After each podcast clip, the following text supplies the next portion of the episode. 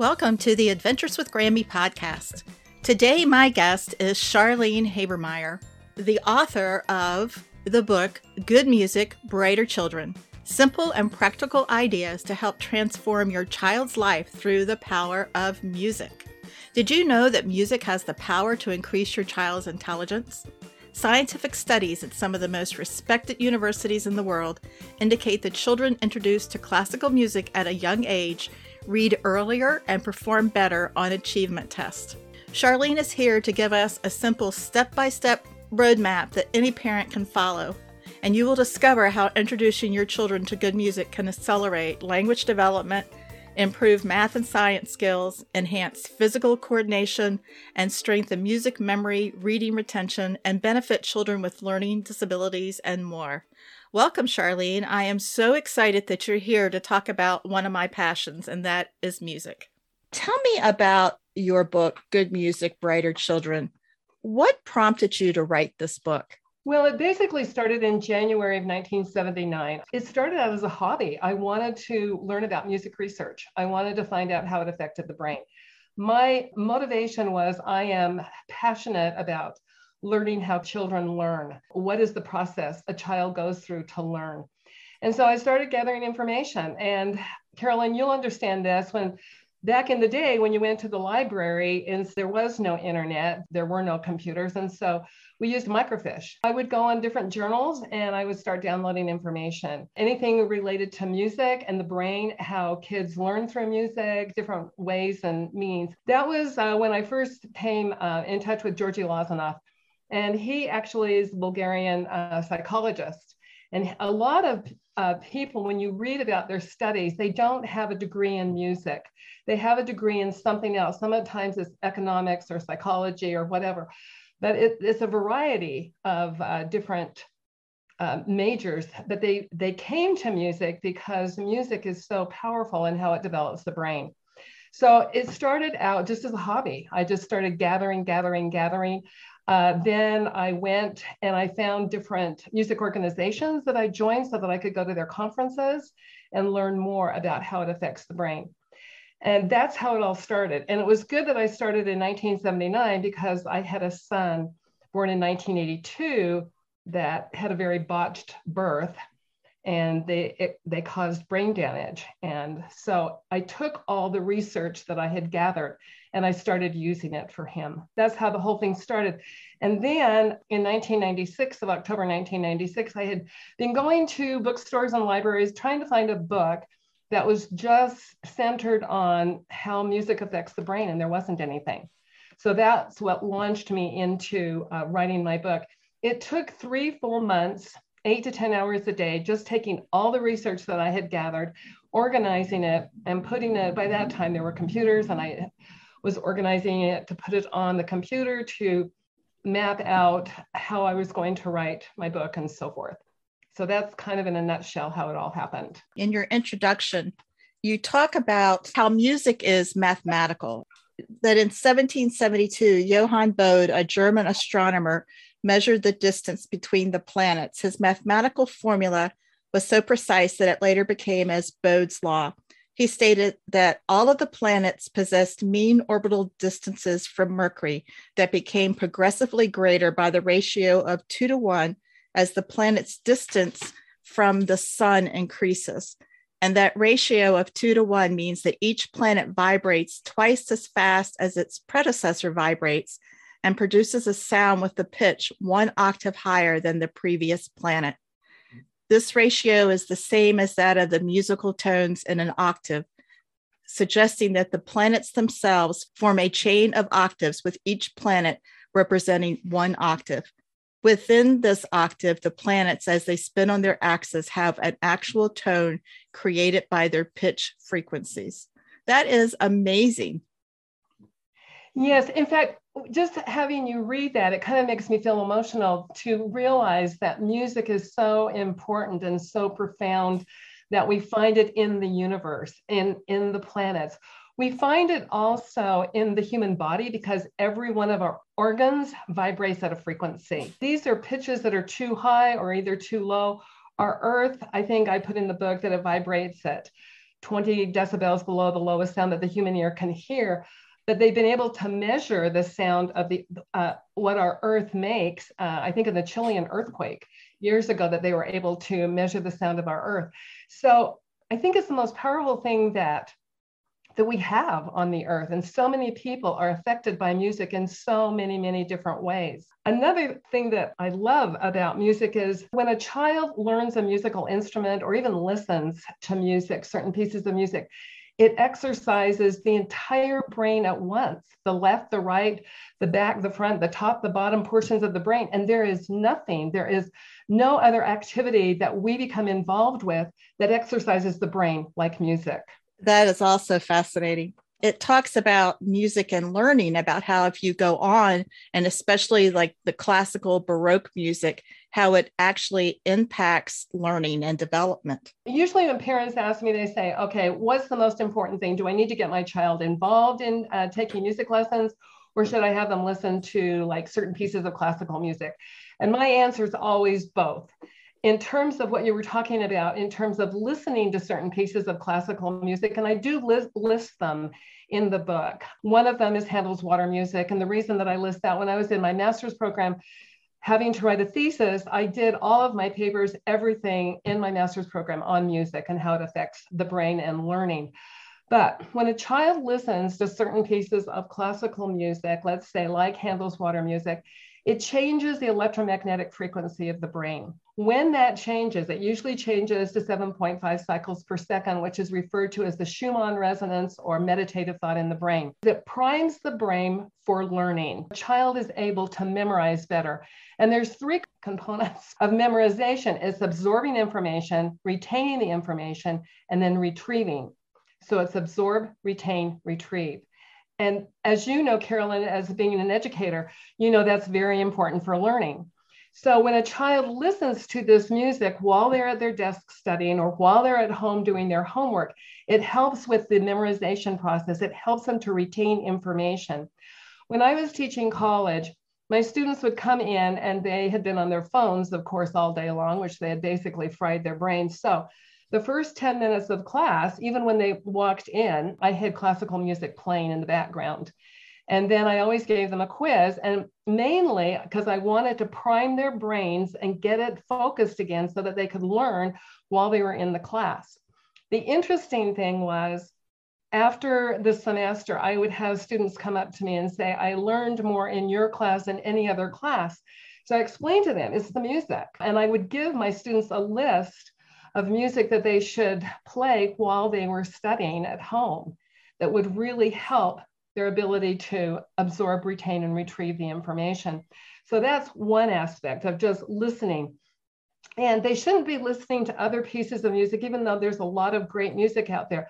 There's something magical about classical music and its structure. It's very, very mathematical. They should stick to classical music when they are studying. When a child learns a musical instrument, it becomes extraordinarily powerful.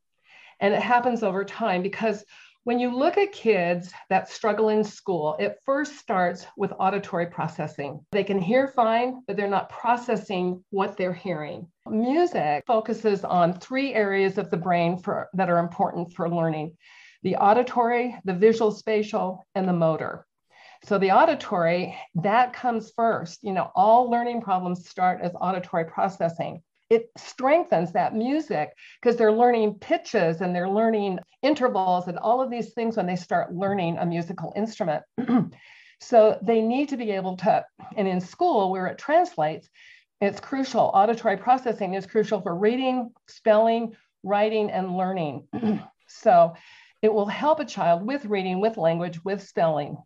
So, one thing to think about when a child first learns to read, they do not use their eyes. They're learning, they're using their ears first. That's auditory because they have to hear the sounds of the letters, the consonants, the vowels, and so forth. So they're using their ears. That's auditory learning.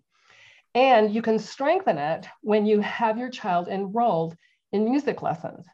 Now, in terms of the visual spatial, that's important for visual rec- recognition, for categorization, uh, and also encoding. So they use their eyes to see the notes on the page, to see the letters on the page, and they have to decipher what they mean. Okay, so they're constructing their visual world. So learning a musical instrument definitely helps with the visual spatial areas, and that increases uh, their ability for math as well. Math is almost totally spatial, particularly in the higher forms of math. Now, the motor area of the brain, that's movement, and there's a big thrust on the importance of movement in the last 15, 20 years. They know that kids need to move in order to learn. So, as a child, in terms of music, as they clap to the beat of the music, or they use rhythm instruments, or they march, their physical coordination, their timing, all their thinking is developing. And the thing about motor is that it helps with brain organization.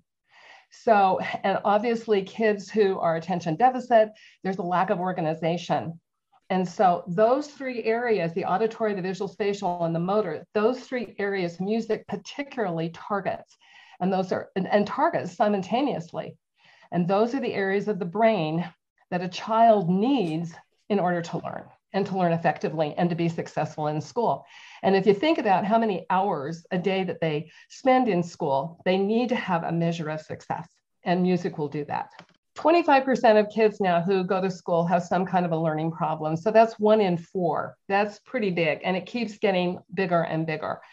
And so, and I had a son who was born in 1982, as I mentioned earlier. It was not a good birth and they cause brain damage. And I read to my kids in utero. I played music, classical music for them in utero. I took books and music with me to the hospital. And he was my third, and I did the same with him. But my other kids were early talkers, early readers, and we read every day. We played music, and I enrolled them in music classes and so forth. But Brandon was really struggling. By the time he was three, I couldn't understand what he was saying, and I knew that he had delayed language. So he had had tubes put in his ears. So there were some physical things going on, but definitely there was some auditory processing. So I got him enrolled in um, speech and language. And when he entered kindergarten, um, within just a couple of months, they, the teacher alerted me to the fact that, you know, that he was really struggling with some of the basic stuff. So we had him tested. We had him tested in the schools and privately. And it came back that he had severe, very severe learning disabilities. He had severe auditory processing. Uh, he had visual spatial issues. He was attention deficit. There's just a whole, he had problems actually with his eyes, focusing, you know, with his eyes and so forth. So it was a painstaking process. I mean, it wasn't just a slam dunk. I uh, enrolled him in a number of different uh, classes. Uh, the Lindamood-Bell, which is for auditory processing, and um, I had him uh, working with an occupational therapist twice a week. And so while they were doing all of this, you know, I joined some uh, mothers organizations of learning disabled kids. Now, none of their kids, is, you know, mothers will compare. And as we were comparing research of our kids and, and what their results were on their tests, Brandon was the most severe. However, over time, Brandon was developing faster than their kids. So they came back to me and they said, What are you doing? And I said, The only thing that I'm doing differently than what you're doing is I have him involved in music. I had him involved in a group class. And actually, I went there because he struggled with so many things in the class. So I was with him. But I also did a lot of different musical things with him. We did. I put every, at the kindergarten, first and second grade level, they don't have much homework, but they do have spelling words. So we said, I put everything to music and I rhymed as much as I could. And I had him listen to uh, classical music when he was doing his spelling words. So it took time, but I was told, and we had him tested throughout his school career from K through 12th grade. And they kept saying he'll never graduate from high school. Well, he graduated from high school and he graduated from a four year university with a double major in film and philosophy and he graduated with straight A's. The interesting thing was his philosophy professor said, Brandon, with a brain like yours, you really belong at a Harvard or a Princeton.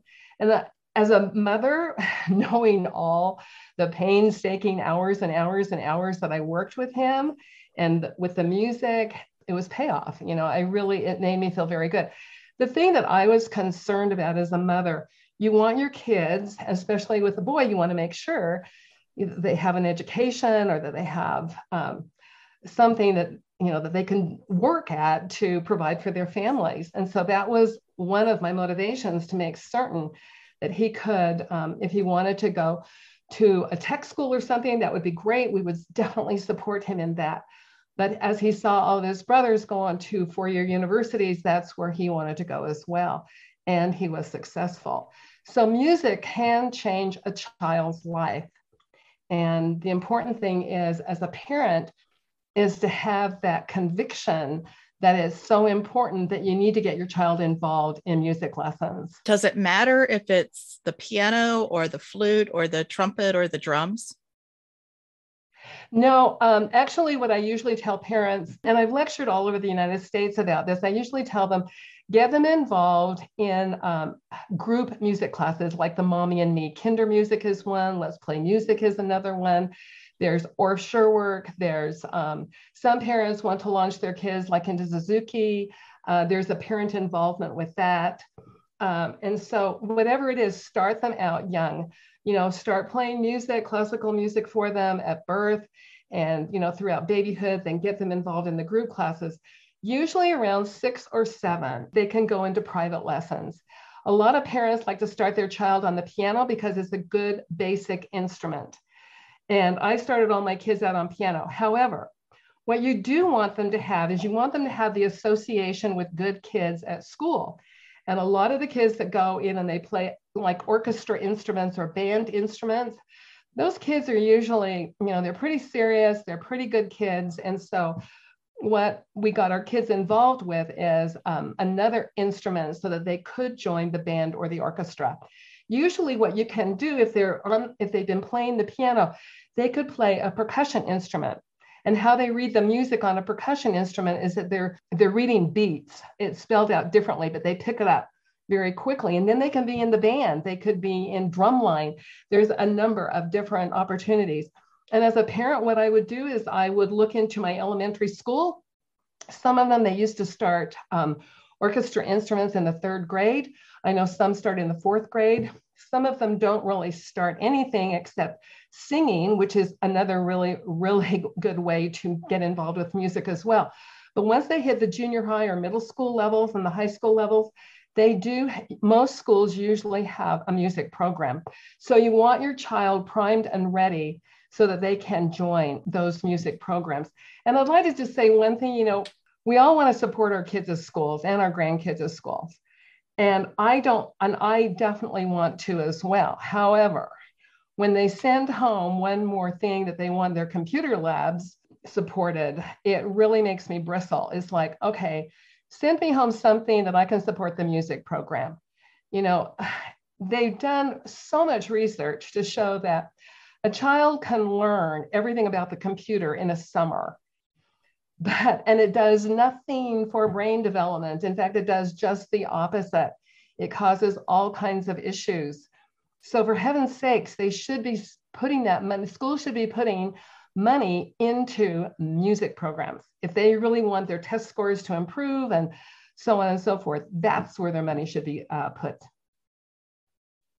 And how do parents and grandparents advocate for the arts edu- education, especially music education, not be eliminated from the curriculum? Well, it's it's a tough battle, and I certainly have been there, done that. Um, you have to go in and you have to bring in research, and you have to know what you're talking about. You can use my book. You can take any research you want out of there and to use it to go in, talk to the principal. You will find your best friend is the music teacher if they have a music teacher. Now, in 2001, they passed the Goals 2000 Educate America Act, and part of that act was that you had to have music in the schools. It was mandatory. But they didn't say, you know, the quality of the music program. So you can have a music program where you have one teacher for every 1,000 students. That's ridiculous. I would go to the music teacher. I would do a donation. I would offer my help to come into the classroom. If you, as a parent or a grandparent, if you can play the piano, because they usually need an accompaniment, accompanist, uh, particularly if they're teaching kids singing. And singing is really good too. You know, if if your child doesn't want to play a musical instrument and you think they have a you know, potential with their voice, then get them into voice lessons. Usually voice lessons starts later. You don't want to start too early with voice lessons. And I go into that in my book as well. But I would go in and I would talk to the music teacher and see how you can advocate for her, how you can help her or him, anything that you can do to support. Even if it's just, if it's a band or orchestra teacher, they usually have all this music that needs to be categorized and organized into folders and everything. And they appreciate any help that you can give them. I remember uh, one student in particular who was twice exceptional. He was gifted as well as he had dyslexia. And it used to annoy me that when something needed to be reinforced with him or he needed testing, the teachers would always say, pull him out of music class because he can't afford to not participate in the academics. And I always told them that the music class was the most important class for him because he was such a gifted musician and he really resented being pulled out of music class. And so many times, administrators, well intentioned, will look at the arts and pull the kids out of that for any kind of testing instead of out of math or English or history. And good for you that you advocated for that kid because you're absolutely right. Most educators, sad as it is, they know nothing about the power of music. But like you said earlier, they should be it should be required in their education that they learn they have to take classes on how a child learns and what things that you need to have in place to help a child to learn and music and arts are extremely important for foundational learning and not only when a child learns an instrument whether it's at school learning the instrument or parents are giving them private lessons at home they not just they're not only just developing their brain but they're also developing responsibility, dependability, self discipline, increasing creativity. They're innovative, they learn quicker and easier and faster, they retain information better, they memorize easier. Their critical thinking skills are more advanced. In fact, if you look at critical thinking skills, and you know, Carolyn, they're always screaming and yelling about critical thinking skills. But once again, they're not looking at the research. The research says how the brain develops, it's in stages.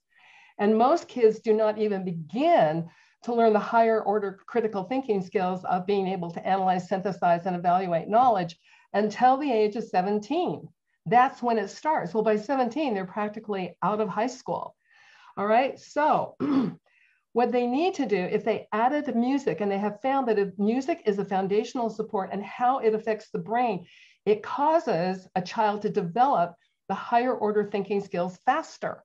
So, I mean, wouldn't it be logical that they should have music and arts? And the other thing is, there is so much information out there and testing, and it's like, hello, have you looked at all of the um, all of the uh, massive amount of research? They they find that kids who are involved in music, when I say involved in music, they're taking lessons or they're taking music classes in school. You know, and they're in the band, they're in the orchestra, okay, they have higher SAT scores, they have higher ACT scores.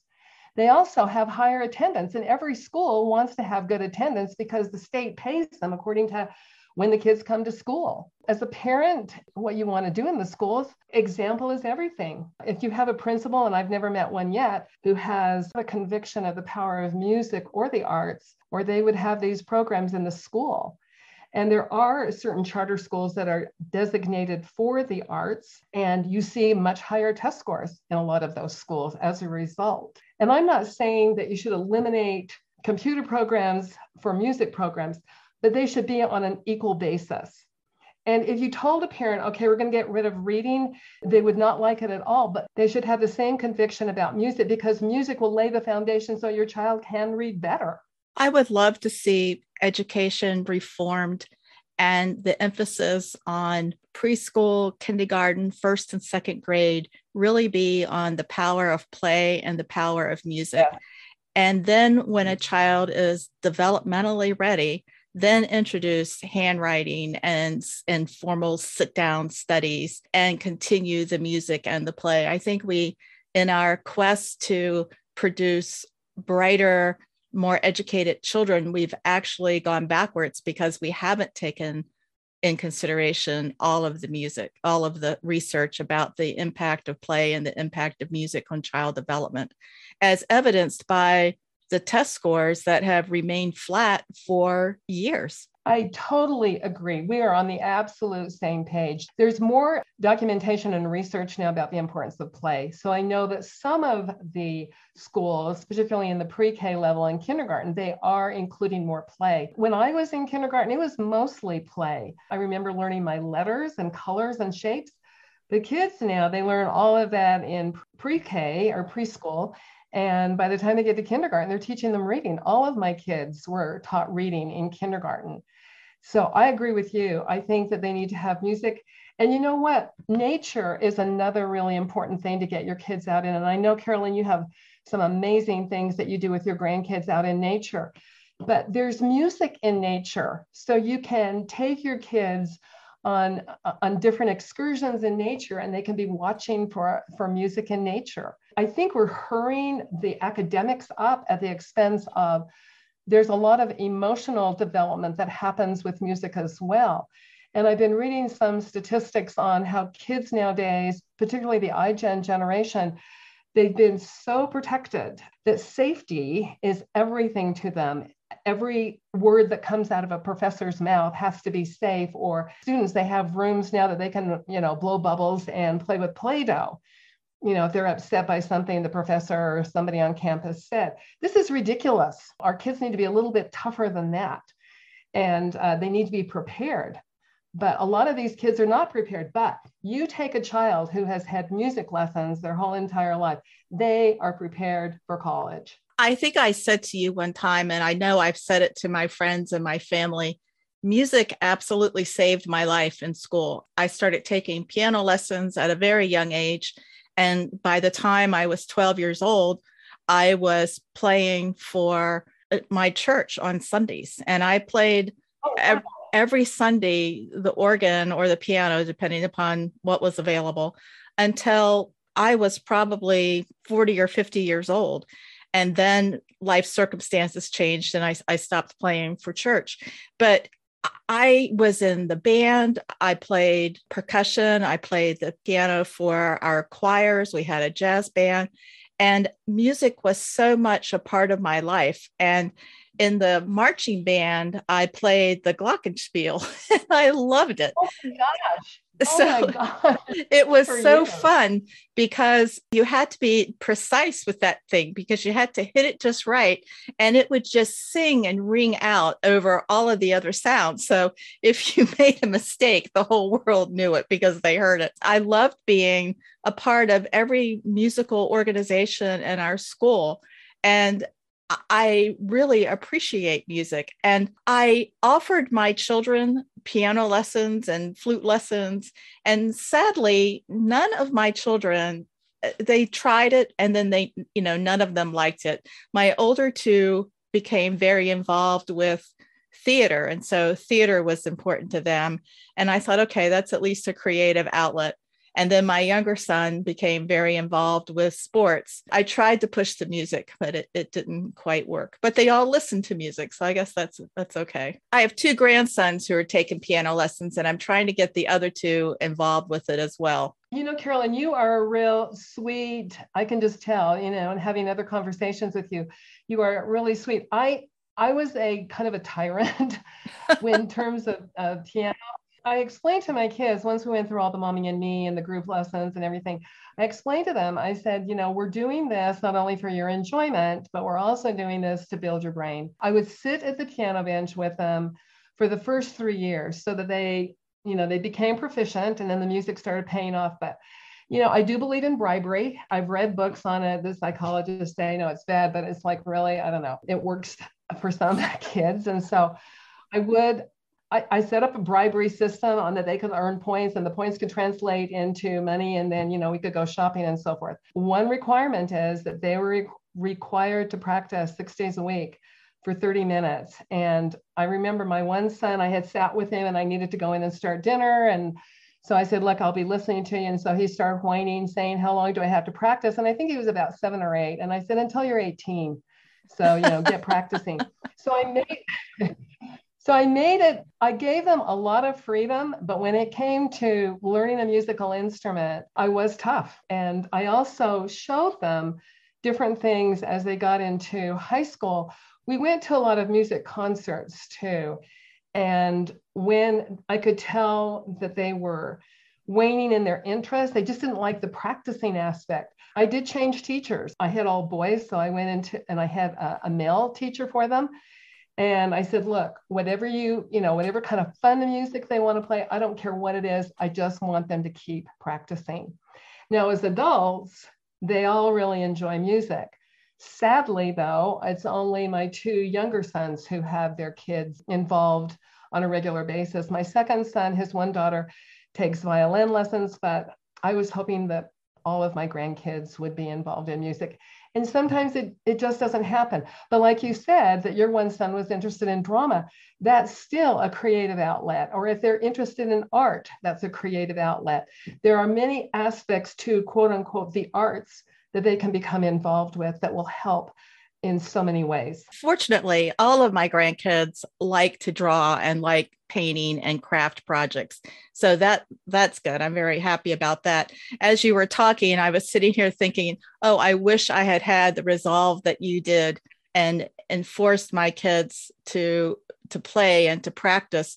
I think a lot of it is my age. I was young and I didn't know any better to make them do that. And the other thing was looking at my own self. My parents never had to force me to practice. It was just something that I wanted to do. I loved doing it. And I remember my parents just being so thrilled that I would sit down to the piano and just play.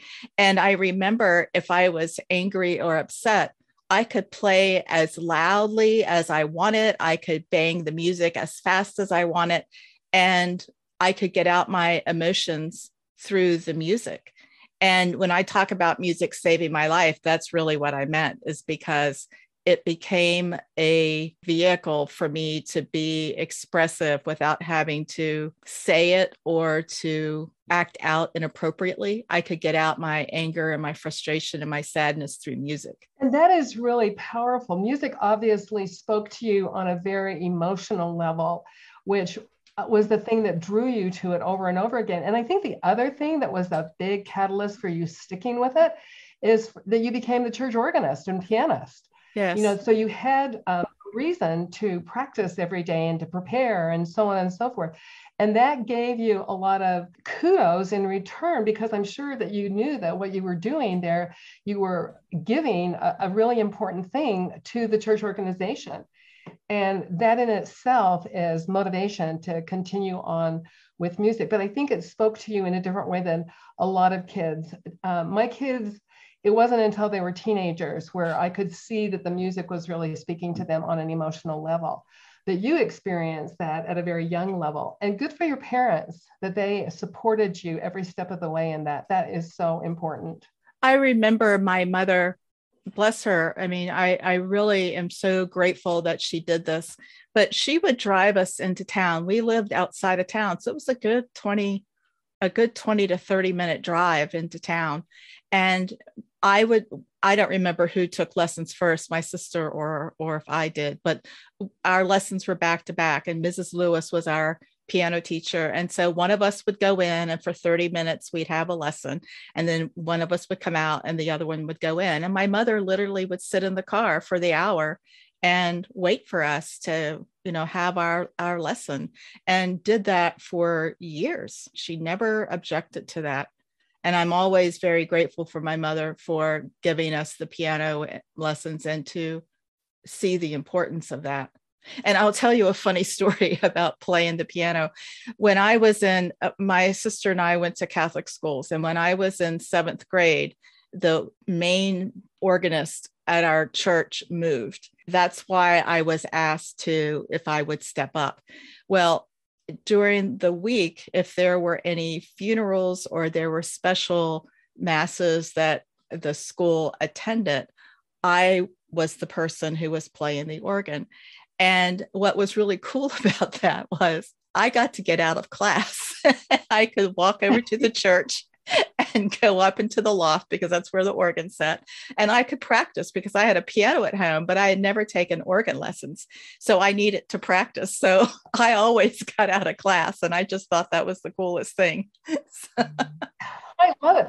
Well, I love the fact that you played for funerals. That is a, an amazing opportunity. You know, usually playing for funerals was not necessarily scary for me, but one time uh, this girl was singing at a, a funeral and she asked me if I would play for her. So I got to the place and they there was no way for the organ was in the back and there was this partition so you couldn't see i mean it was a solid partition. And uh, the music was piped in through some kind of a speaker. So i couldn't see her and you know as you know when you're accompanying people you've got to be able to see them i said to her look I'll do the introduction and you better come in. I mm. have no way of seeing you, nothing. That was a scary experience, but I have no idea, but we pulled it off. But isn't it funny? I mean, you even remember the name of your piano teacher. I do as well, my different piano teachers. It's just something that sticks in your brain because I think they made a big impact on you. Oh, she did. She was she was just a marvelous lady. And she was classically trained at Juilliard. She was such a stickler for fingers curved, wrist up, back straight, feet on the floor. And there was no slouching, or she would just kind of tap your hands and make you sit up. And so I, my one grandson has been taking piano lessons now for several years. And when he had not last year because of COVID, but the last time I saw him at a piano recital at school, I noticed, and then I would notice at home as well, his wrists were down and he kind of just put one hand on his knee and would kind of slouch over. And I'd say, You need to sit up. You need to put your wrist up. And he would just look at me like, What are you talking about? It was a disappointment for me that the piano teachers were not teaching him the correct form. And this year, at his piano recital, I was unable to go, but I saw the video of it and I noticed that his r- fingers were curved, his back was real straight, and his wrists were up. So I asked my daughter in law, I said, Did the school hire a new piano teacher? And she said, Yes. How did you know? And I said, Because I could tell by Gavin's wrists how he was sitting at the piano. And, it, and she was just amazed that something so what she considered insignificant was such an important point for me and that it was so noticeable to me.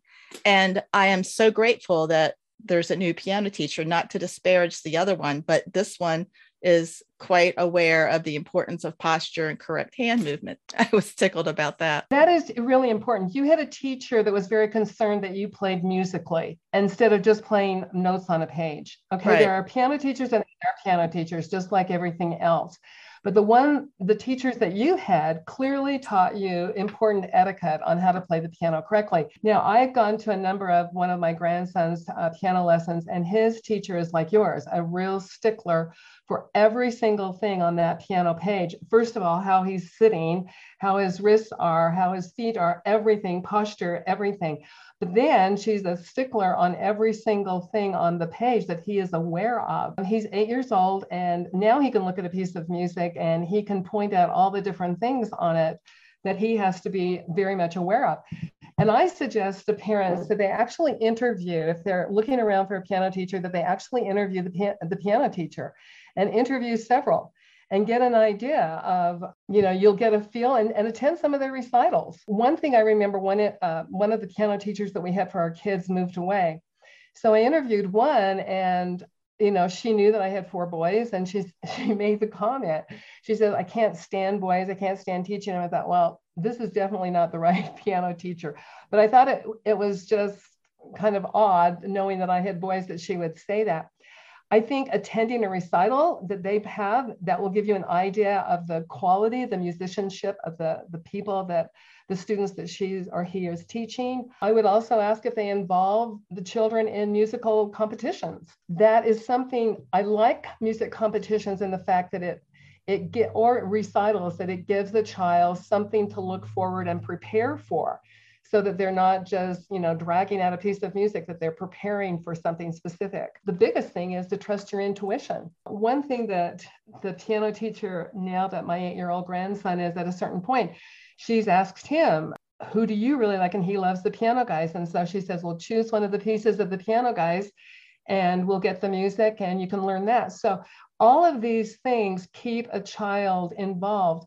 Now, when I was in school, they had competitions that even the kids who played piano could enter into. So, and I don't know if they do that anymore. I haven't heard of that. Yeah. And the other thing is, I think once you choose the piano teacher you or a music teacher, you need to show them a lot of consideration that uh, listen to their rules. And if you're canceling a lesson, what, what is the rule for that? You know, as you would any person, this is their business and they're trying to stay in business. And so I think you need to afford them the respect that they deserve as well. When my sister and I started taking piano lessons, my dad bought a small little keyboard. It might have had two octaves on it. And I don't really remember, but um, it was it was very small and then it was time we had progressed where we needed a real piano. And Mrs. Lewis actually went with my parents and my sister and I downtown to Washington, D.C. We were living outside of D.C. in Maryland.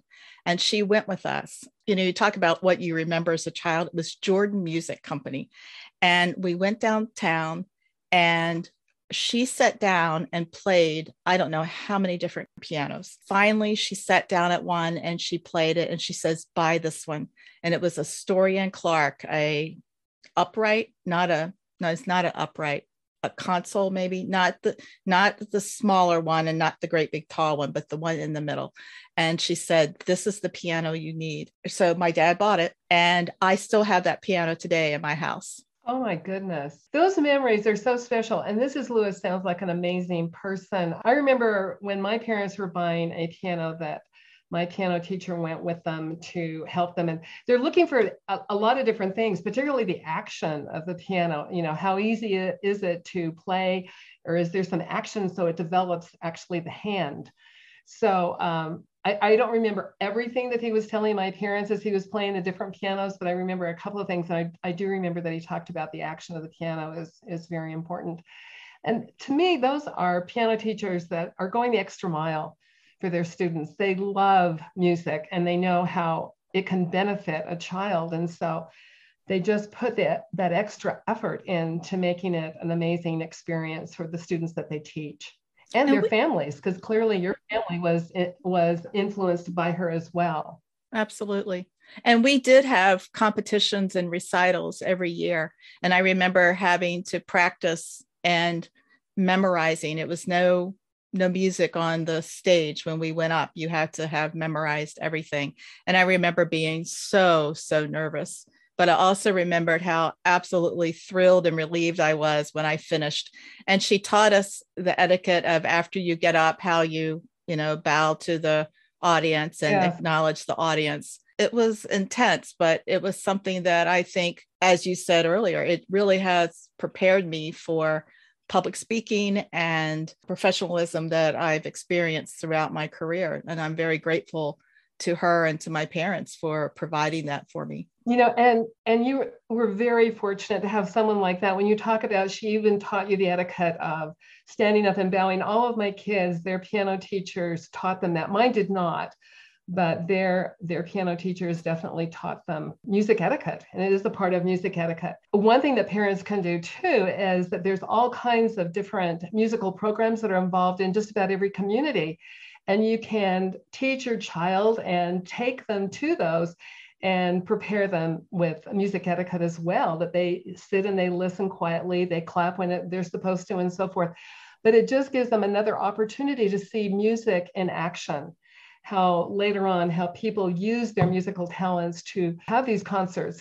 When i was growing up we had four free concerts a year that it was held in this large building and it was completely filled you know, children would come. And I can remember um, one particular concert, there was an 11 year old girl, and I was 11 at the time. And she, uh, it was a concerto concert, and she played with the, the symphony orchestra of the state. And I remember being so influenced by that. So you never know what your kids will be influenced by that they will carry on later as an adult, and then hopefully pass it down to the next generation.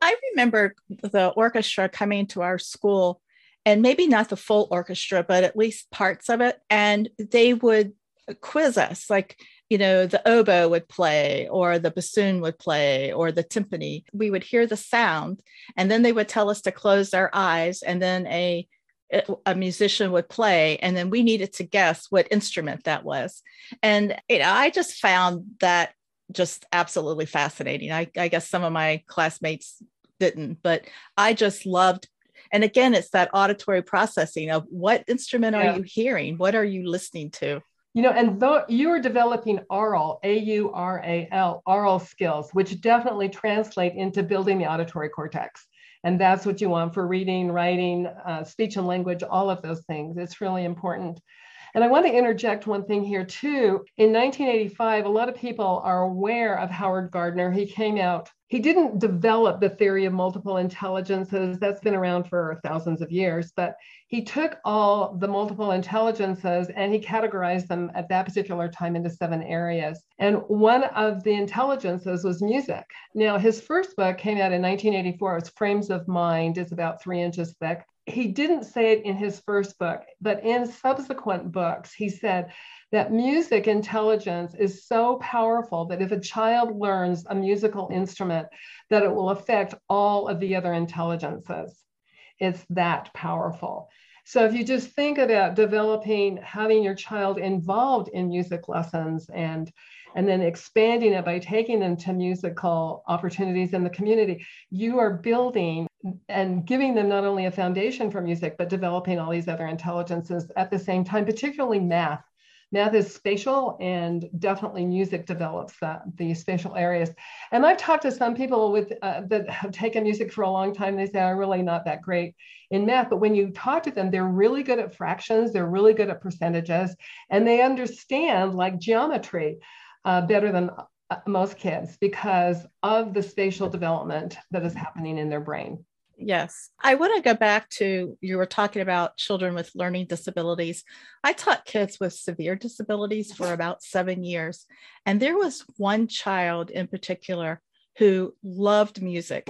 And years ago, there was a television program on called Name That Tune and people would say i can name that tune in two notes or i can name that tune in three notes and there was this little competition.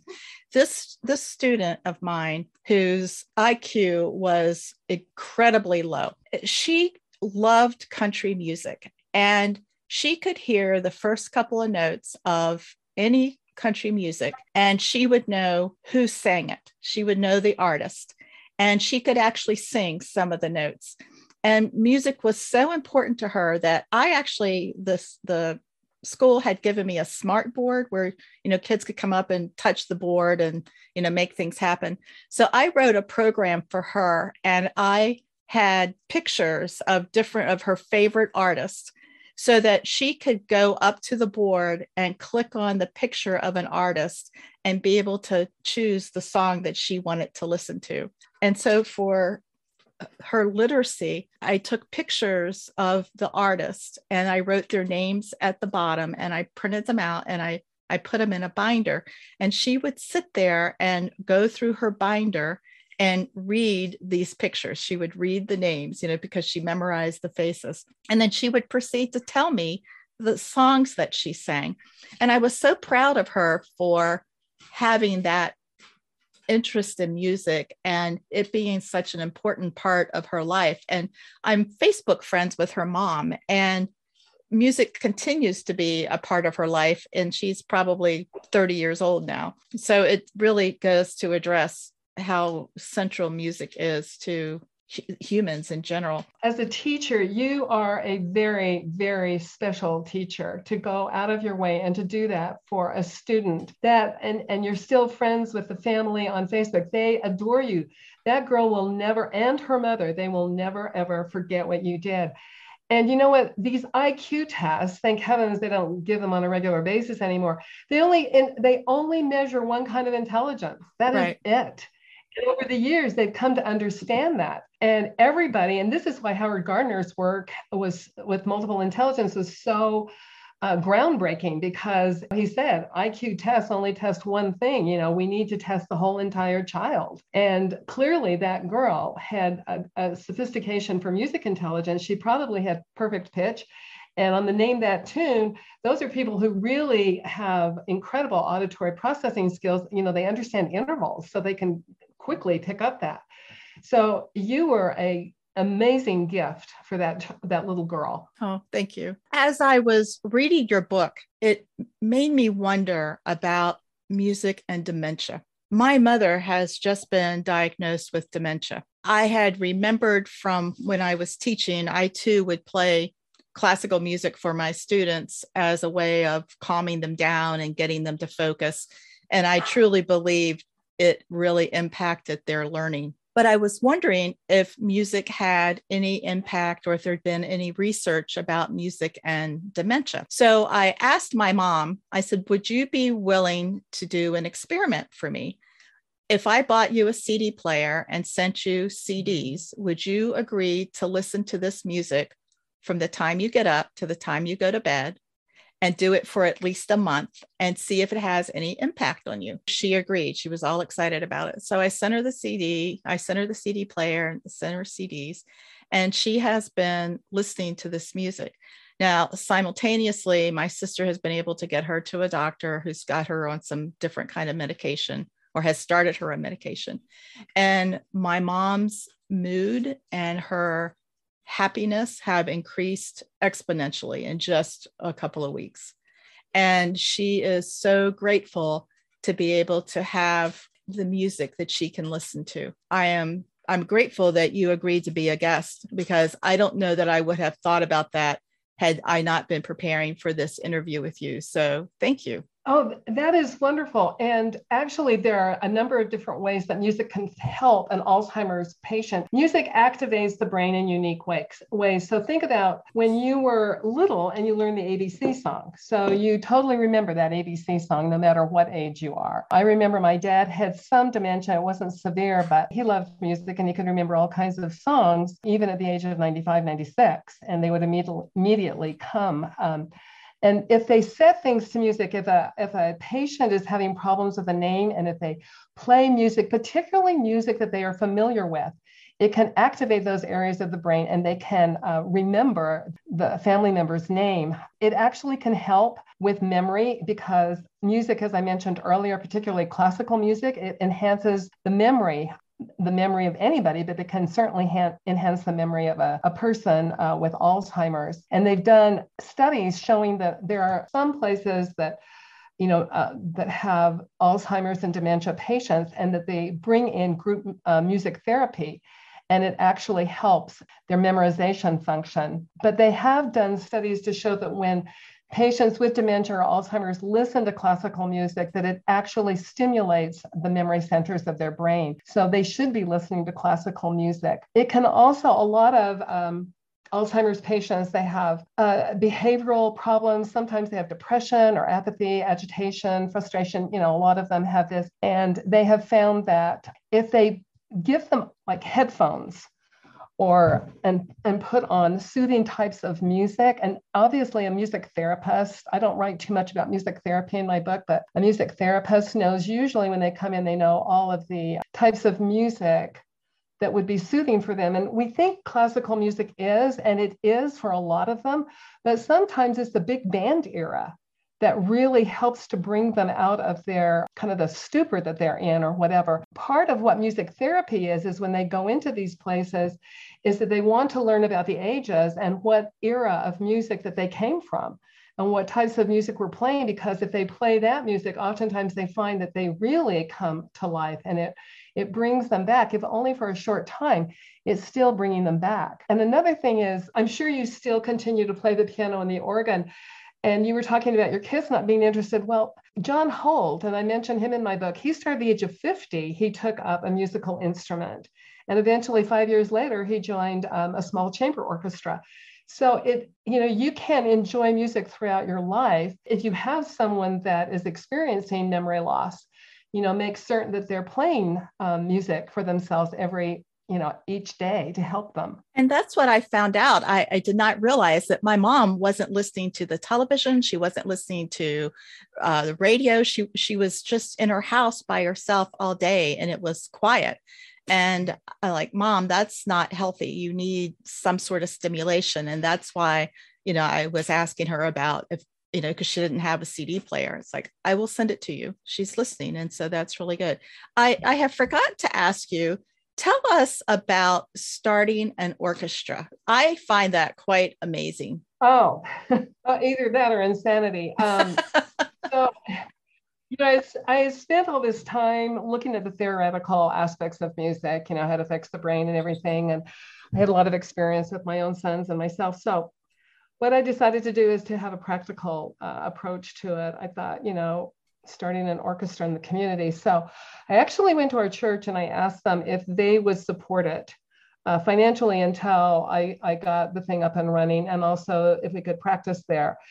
And then I started it and I wanted it to be different because there were other orchestras in the area. There were uh, youth orchestras and then there were, you know, regular orchestras were mostly adults. I wanted this to be a combination of, of parents coming and joining to play music with their children. So it would be like a family uh, situation. And I and I wasn't worried so much about the the level. They had to be at a certain level, um, but I wanted them, particularly the parents, that if their children were taking music lessons, I was trying to encourage them to go back and to dust off their instruments and to play, um, uh, to learn, their, relearn their instrument.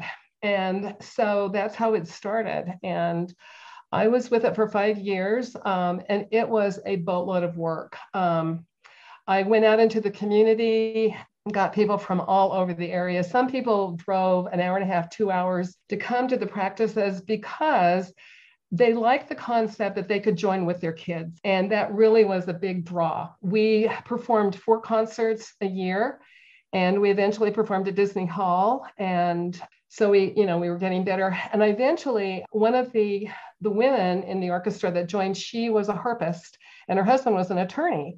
So I asked her if he would create a 501c3 for us because none of us were getting paid. And he did that. He created the 501c3 so we were able to raise money that people could use as a tax write off. And I remember um, one of the things that was challenging is percussion instruments. Usually a percussionist, they don't own, you know, the big kettle drums and so forth. But I had developed a relationship with the music teachers as well. And so I worked it out that we would come and we would borrow their percussion instruments and then get them back and then we would we didn't at that particular time when we were first starting you know it was hard for me to give donations on a regular basis to them but eventually we did. And then at one concert there was a german woman there who came up to me and handed me a check for $25000 oh wow. And i just i was yeah i was blown away. So I went out and I bought all of our percussion instruments, but I was real careful with the money. We bought pretty most of the the instruments were used. Some of them were new, but I had checked them out thoroughly to make certain that there were no problems with them.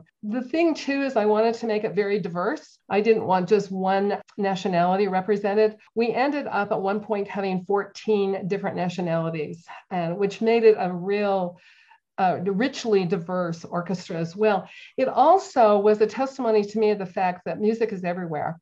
It's everywhere throughout the world, and uh, people in every uh, country and clime in every place, uh, they love music. It was interesting to see all these different people coming together under one roof, united in a universal language, which is music. I was putting in between 12 and 14 hours a day on this, and I actually got really sick. I did pass the baton, but as far as I know, um, this was in Southern California. I imagine it's still going on, but COVID really put, a, you know, kind of a monkey wrench into things. But when I left, um, we were almost a full-size symphony orchestra. A full-size symphony orchestra is 90 uh, musicians, and we were 85 strong. And we were playing some challenging music, and it was good. And we were drawing people from all over the community, from you know miles away to come and listen to our concerts. It was very gratifying to see all of my research now having a, a real practical venue to, to show the importance of music. That's amazing, Charlene. Kudos to you. I love music, as I think you can tell. I love watching little babies who, as soon as they hear music they start to dance and they they start to sing. It's just so joyful to watch them. And as we've talked the whole spectrum of intelligences and ages and medical conditions music is so vital to our health and our learning. And I really appreciate all that you've done to inspire people to incorporate music into their lives and the lives of their family members. Before we say goodbye, is there anything that you want to tell us to kind of sum up your philosophy about music? Parents don't know where to start. You can go on my my blog post. It's good parenting brighter children and there is a category for music and i have 36 posts on music and it will take you through everything. Of course my book is available on amazon. Uh, you can read that. Start when they're young and it's, it's like everything when you when you start with young just listening to music and then go to the group music classes and then the individual ones and take them to different music things in the community and have it a part of your life and a part of your home. Even if all your children aren't don't gravitate to it they might gravitate like you were talking about your son that's interested in drama. They're still involved and immersed in the arts which will make their lives better. When we go and we look at different museums um, the things that we are really interested in is what arts did they leave behind for us to enjoy and that gives us some idea of what they were like as people. Those are the things that the his, history books are filled with to help us to understand you know the, the pottery and the musical instruments and all of the different things. Those are what make us human. And music is definitely one of those things that make us human. Even at our science museum there is an entire section on music, and my two of my grandsons are going to be up with me in a couple of weeks, and we're heading back to the Science Museum so they can listen and be immersed in this well everything in the science museum but also the music is where they gravitated i just uh, one plug for your book. On amazon i wrote a review for your book and i said that good music brighter children simple and practical ideas to help transform your child's life through the power of music should be required reading for every single congressional representative, every single state and local legislator, the school boards, teachers, administrators, parents, everybody should read this book. It is amazing. And you have all of your research, you have lists of music, you have references of where to find musical programs. And when I started piano and when my children were young and starting music, there were no